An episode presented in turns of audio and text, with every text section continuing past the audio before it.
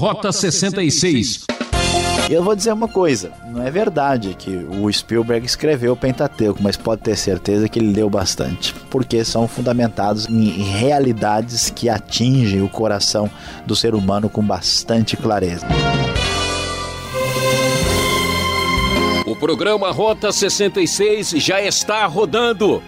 E em nossa expedição pelo quarto livro da Bíblia, Números, encontraremos dos capítulos 15 até 17 muita presunção por parte dos opositores de Moisés. Quando a insurreição vem, traz consigo a hipocrisia e a falsidade. O professor Luiz Saião apresenta o tema Independência e Morte Vamos ver que a atitude dos rebeldes foi de desafio e de arrogância, e o resultado trágico desta atitude foi sofrido também pelos seus familiares. Fique com a gente e confira.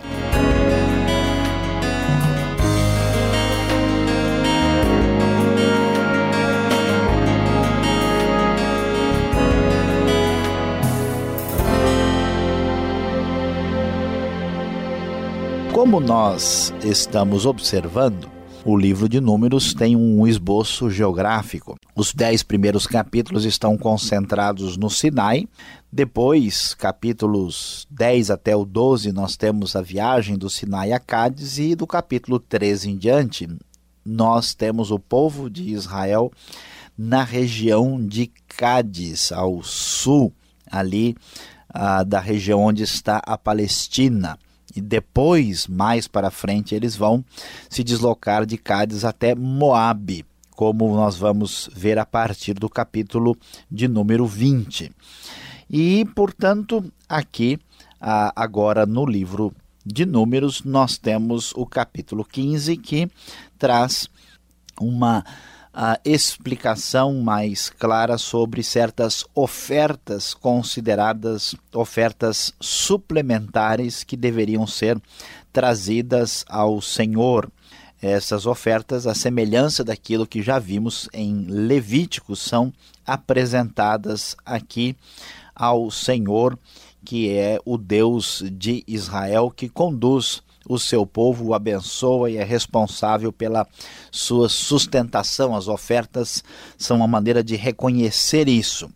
Ah, também são apresentadas ofertas pelos pecados involuntários. E um dos temas interessantes que aparece neste capítulo é o fato ah, de ser apresentada a necessidade, uma ênfase de tanto o, o, o, israelita quanto aquele que não é natural da terra, o estrangeiro uh, residente entre o povo, também está debaixo da mesma espécie de uh, regulamentação. Uh, vale a pena observar a, o, o foco aqui da oferta dentro do livro de Números, que mostra com clareza como que a presença de Deus se manifesta no meio de um povo rebelde, no meio de um povo que rejeita Deus. Ah, no versículo 30, por exemplo, o texto nos diz que todo aquele que pecar com atitude desafiadora, seja natural da terra, seja estrangeiro residente, insulta o Senhor e será eliminado do meio do seu povo. Por ter desprezado a palavra do Senhor e quebrado seus mandamentos, terá que ser eliminado, sua culpa estará sobre ele. Devemos observar aí uh, com bastante uh, clareza a atitude de rejeição que pode atingir qualquer pessoa do povo, seja estrangeiro, seja israelita. Uh, esse foco de rejeição da lei com seus sacrifícios e é, é ainda apresentado na sequência do texto no versículo 32. Certo dia, quando os israelitas estavam no deserto, encontraram um homem recolhendo lenha no dia de sábado. Aqueles que o encontraram recolhendo lenha levaram-no a Moisés, a Arão e a toda a comunidade que o prenderam porque não sabiam o que deveria ser feito com ele. Então o Senhor disse a Moisés: O homem terá que ser executado, toda a comunidade o apedrejará fora do acampamento. Assim toda a comunidade o levou para fora do acampamento e o apedrejou até a morte, conforme o Senhor tinha ordenado a Moisés. Aqui vemos que o sábado, que é o tempo sagrado do Senhor no Antigo Testamento, notamos aqui a grande mudança disso para o Novo Testamento, exigiu uma punição muito severa para aquele homem que havia transgredido a relação de aliança com Deus e com entre Deus e o seu povo. E aqui nós vamos observando que a apresentação do sábado, a apresentação das ofertas e a maneira como elas estão sendo passíveis de ruptura mostra a atitude de rejeição do povo, uma atitude de questionamento contra o próprio Deus. Ah, por isso, é interessante observar no capítulo 16 que a coisa vai chegar a um ponto é, onde nós vamos ver a rejeição da liderança espiritual, incluindo o próprio sacerdócio.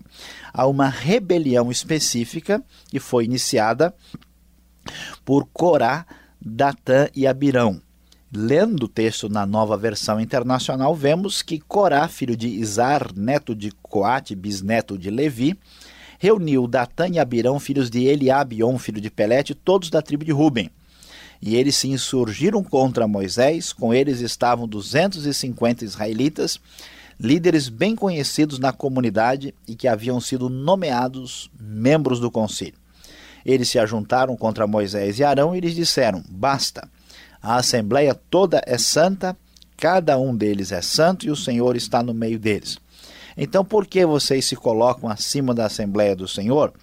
Quando ouviu isso, Moisés prostrou-se rosto em terra. Depois disse a Corá e a todos os seus seguidores: Pela manhã o Senhor mostrará quem lhe pertence e fará aproximar-se dele aquele que é santo.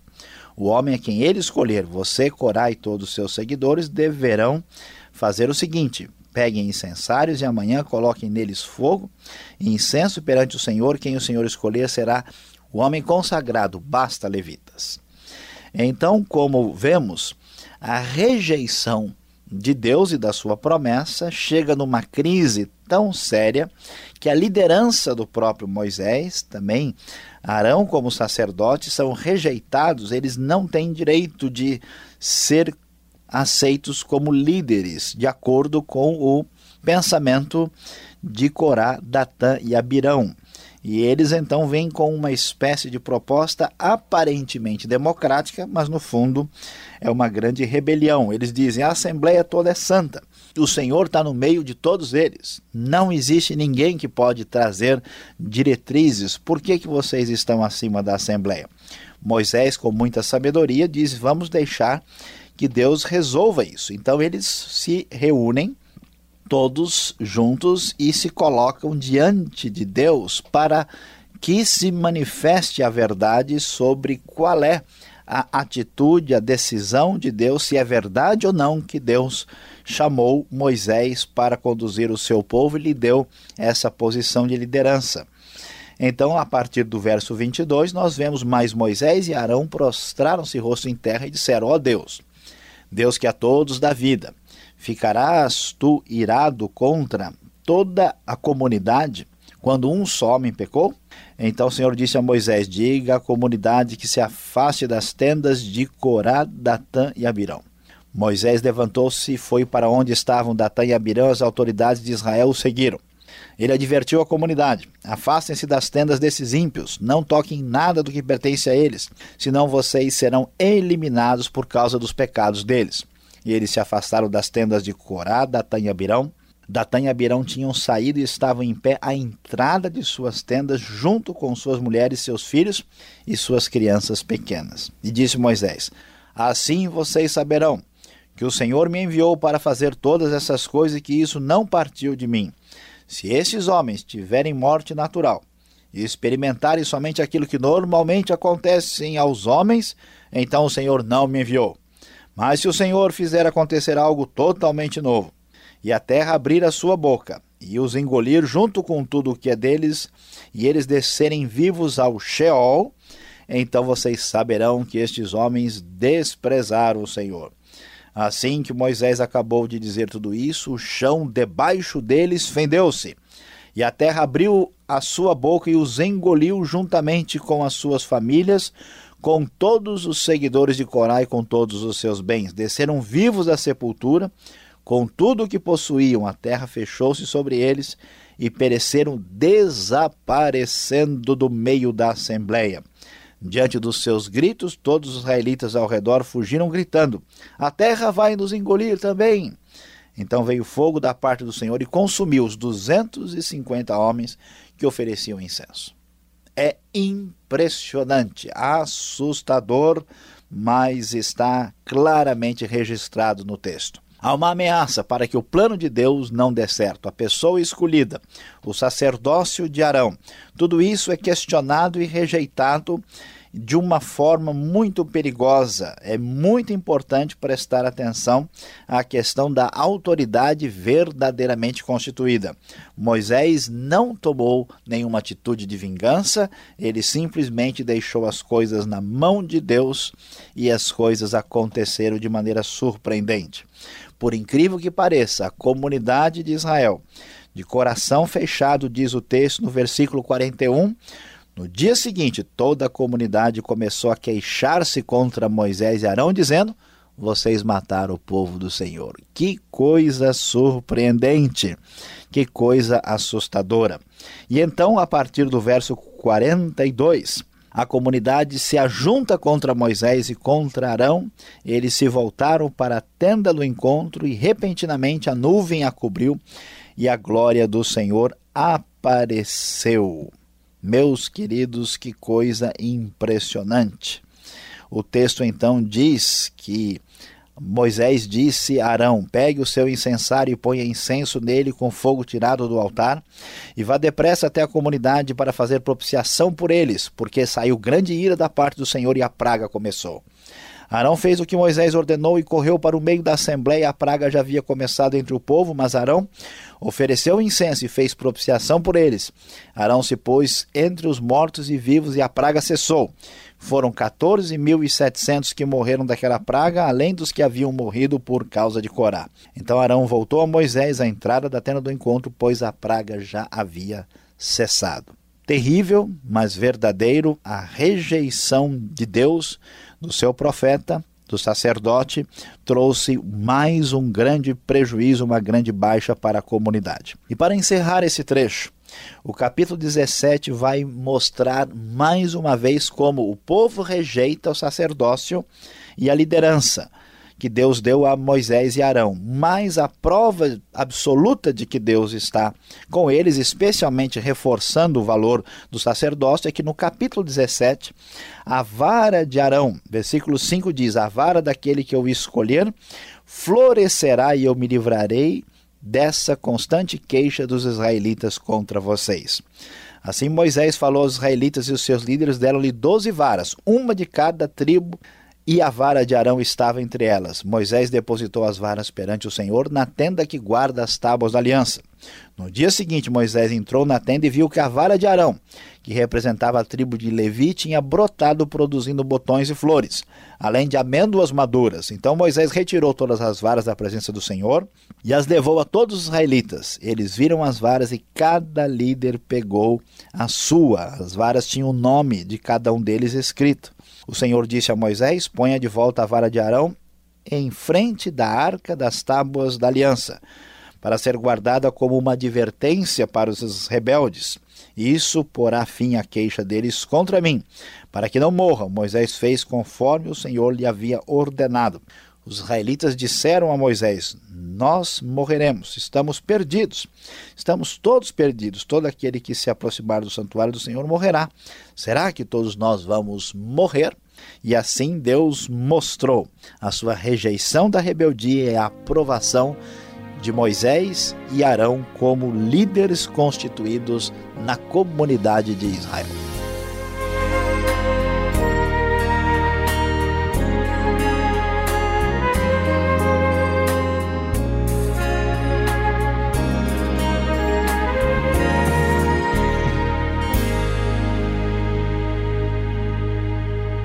Rota 66, o caminho para entender o ensino teológico dos 66 livros da Bíblia, está apresentando a série Números, hoje falando sobre independência e morte, capítulos 15 até 17. O Rota 66 tem a produção e apresentação de Luiz Saião, redação e participação Alberto Veríssimo e Beltrão como âncora do programa. Essa é mais uma realização transmundial. Escreva Caixa Postal 18.113, CEP 04626-970 São Paulo, capital. E-mail rota66 arroba transmundial.com.br e acompanhe agora essa explicação.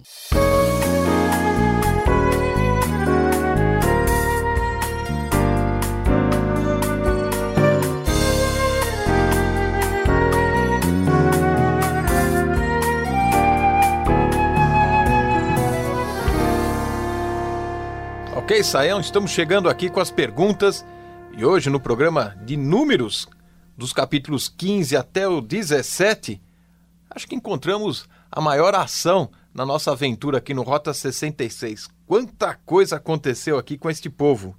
Agora eu começo já indo direto ao assunto. A oposição maior, ela acontece dentro de casa? Por que isso? É interessante pastor Alberto, aqui nós vemos que o foco é uma tentativa de independência total de Deus, que na verdade traz morte, e a gente espera um inimigo, um perigo terrível de fora e o perigo está dentro. Né? O inimigo mora dentro de casa, dormindo com o inimigo. Esse é o problema aqui. Agora, uh, por que, que isso acontece? Qual é a base disso? Né? É, é, que assim é muito fácil nós acreditarmos e darmos autoridade e atenção a alguém que é desconhecido, porque a gente coloca essa pessoa num patamar de distanciamento em relação a gente. Essa pessoa é o fulano, é o rei, é o, é o atleta, é o artista, é não sei quem. Mas quando você convive com uma pessoa diariamente, você percebe, reconhece a humanidade, a fragilidade dessa pessoa que o ser humano, com o seu narcisismo e egoísmo, imagina que as coisas acontecem pelo poder do homem. Então, em vez de crer em Deus e no poder de Deus, a pessoa pensa: mas escuta, esse aí é que é o profeta de Deus? É essa pessoa aí que eu conheço que imagina, por que, que eu não sou melhor do que ele? Não é o filho do carpinteiro? Pois é. Então essa ideia, Jesus disse, ninguém é profeta em sua própria terra. Ele mesmo foi rejeitado pelos os seus próximos, né, que questionaram o seu, seu poder e autoridade. Então é muito mais difícil porque nós nos baseamos em fatores humanos, não consideramos as pessoas frágeis e normais como a Bíblia e o poder como vindo de Deus. Ou seja, como são maravilhosas as pessoas que a gente não conhece, né? Exatamente. e aí a coisa então fica complicada. Eles rejeitaram e não levaram em conta que a questão não era Moisés e Arão, mas sim o que Deus estava fazendo. Por isso é bom tomar muito cuidado né, para a gente não entrar num processo semelhante na nossa vida, no dia a dia, na prática. Mas, Saião, essa questão da liderança espiritual, né? Como fica este assunto? Não é errado questionar a liderança, uh, submeter-se a determinado líder e olha, por muitos anos, uma hora a pessoa começa a questionar, puxa, acho que já está cansado, está na hora de trocar, chega, né?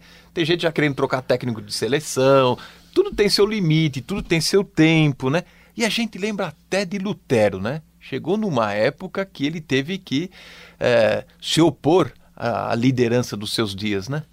É, nós temos claramente, pastor Alberto, na Bíblia, uma atitude de que a gente deve, por exemplo, questionar um determinado tipo de liderança. Por exemplo, Pedro e João foram presos e eles responderam para as autoridades: nós devemos obedecer a Deus em vez de obedecer aos homens. Então eles afrontaram a autoridade. E nós temos uma postura clara da Bíblia, como aqui, que devemos nos submeter às autoridades reconhecidas, inclusive no aspecto espiritual. Onde é que está a questão aqui? A questão é observar e ver quem realmente está devidamente autorizado.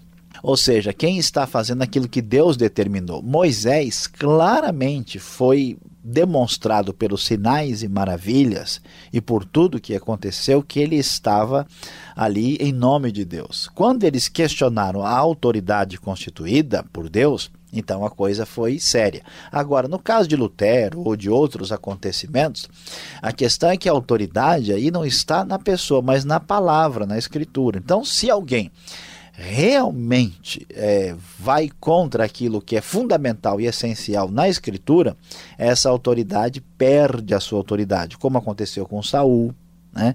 como aconteceram com reis de Israel e de Judá que se afastaram ah, daquilo que Deus gostaria que eles estivessem fazendo, foram rejeitados pelo Senhor.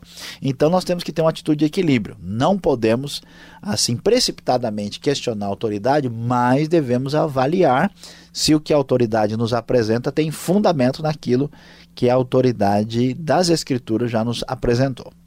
Tá certo. Lembrando da nossa aula de Hebreus 10, lá no verso 31, horrível coisa é cair nas mãos do Deus vivo. E olha, nesse capítulo aqui, nesta aula de hoje, a gente viu cada acontecimento, efeitos especiais aqui, especificamente no capítulo 16, lá no verso 31. O Pentateuco ele foi escrito por Moisés mesmo, e eu já estou desconfiado que até Spielberg escreveu um pouco aqui é, do que nós estamos lendo, viu? A terra abrindo, as pragas comendo, olha. Bom, pastor Alberto, olha só, na verdade, a o que nós vemos aqui é fato. Né? Deus deixa bem claro que o que aconteceu deixou o povo apavorado. Não é figura de linguagem. A terra abriu e eles desceram vivos ao, ao Sheol, ao mundo dos mortos. Foram sepultados vivos. E eu vou dizer uma coisa: não é verdade que o Spielberg escreveu o Pentateuco, mas pode ter certeza que ele leu bastante. Que ele conhece que grande parte dos efeitos especiais do cinema de hoje na verdade, tem bastante inspiração da própria Bíblia, porque são fundamentados em, em, em, realidades que atingem o coração do ser humano com bastante clareza. E aqui nós vemos que a radicalidade do mal é punida de maneira radical e forte para que isso impeça uh, os outros e as demais gerações de seguirem no mesmo caminho. Tá certo, Sayão. Obrigado pela explicação. E você que está gostando desta aula ainda tem um pouco mais para você.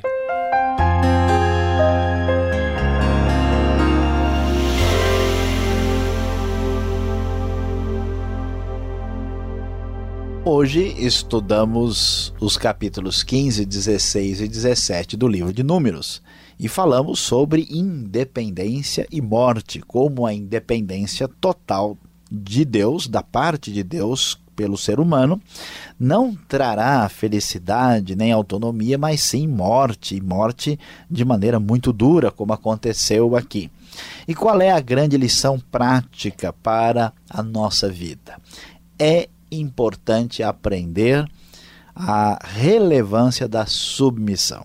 Meu querido ouvinte, você não está com essa bola toda. Você é um simples ser humano, você é frágil e é importante que você admita hoje mesmo a sua necessidade de submissão a Deus. Submissão a Deus significa encontrar, descobrir qual é o seu lugar neste mundo e encontrar a sua missão como alguém que serve a Deus, e essa submissão a Deus quer dizer submissão a Cristo e a sua palavra também. E portanto, isso diz respeito a você submeter também à liderança espiritual que Deus colocar na sua vida.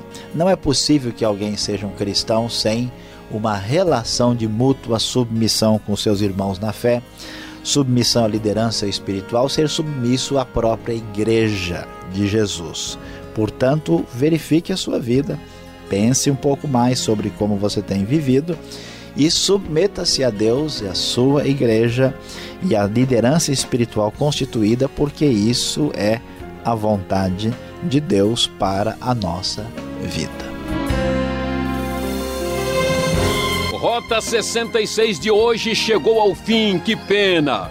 Marque essa sintonia e horário. Eu, Beltrão, com toda a equipe, espero por você para mais um estudo bíblico. Mais informações no site transmundial.com.br. E aquele abraço.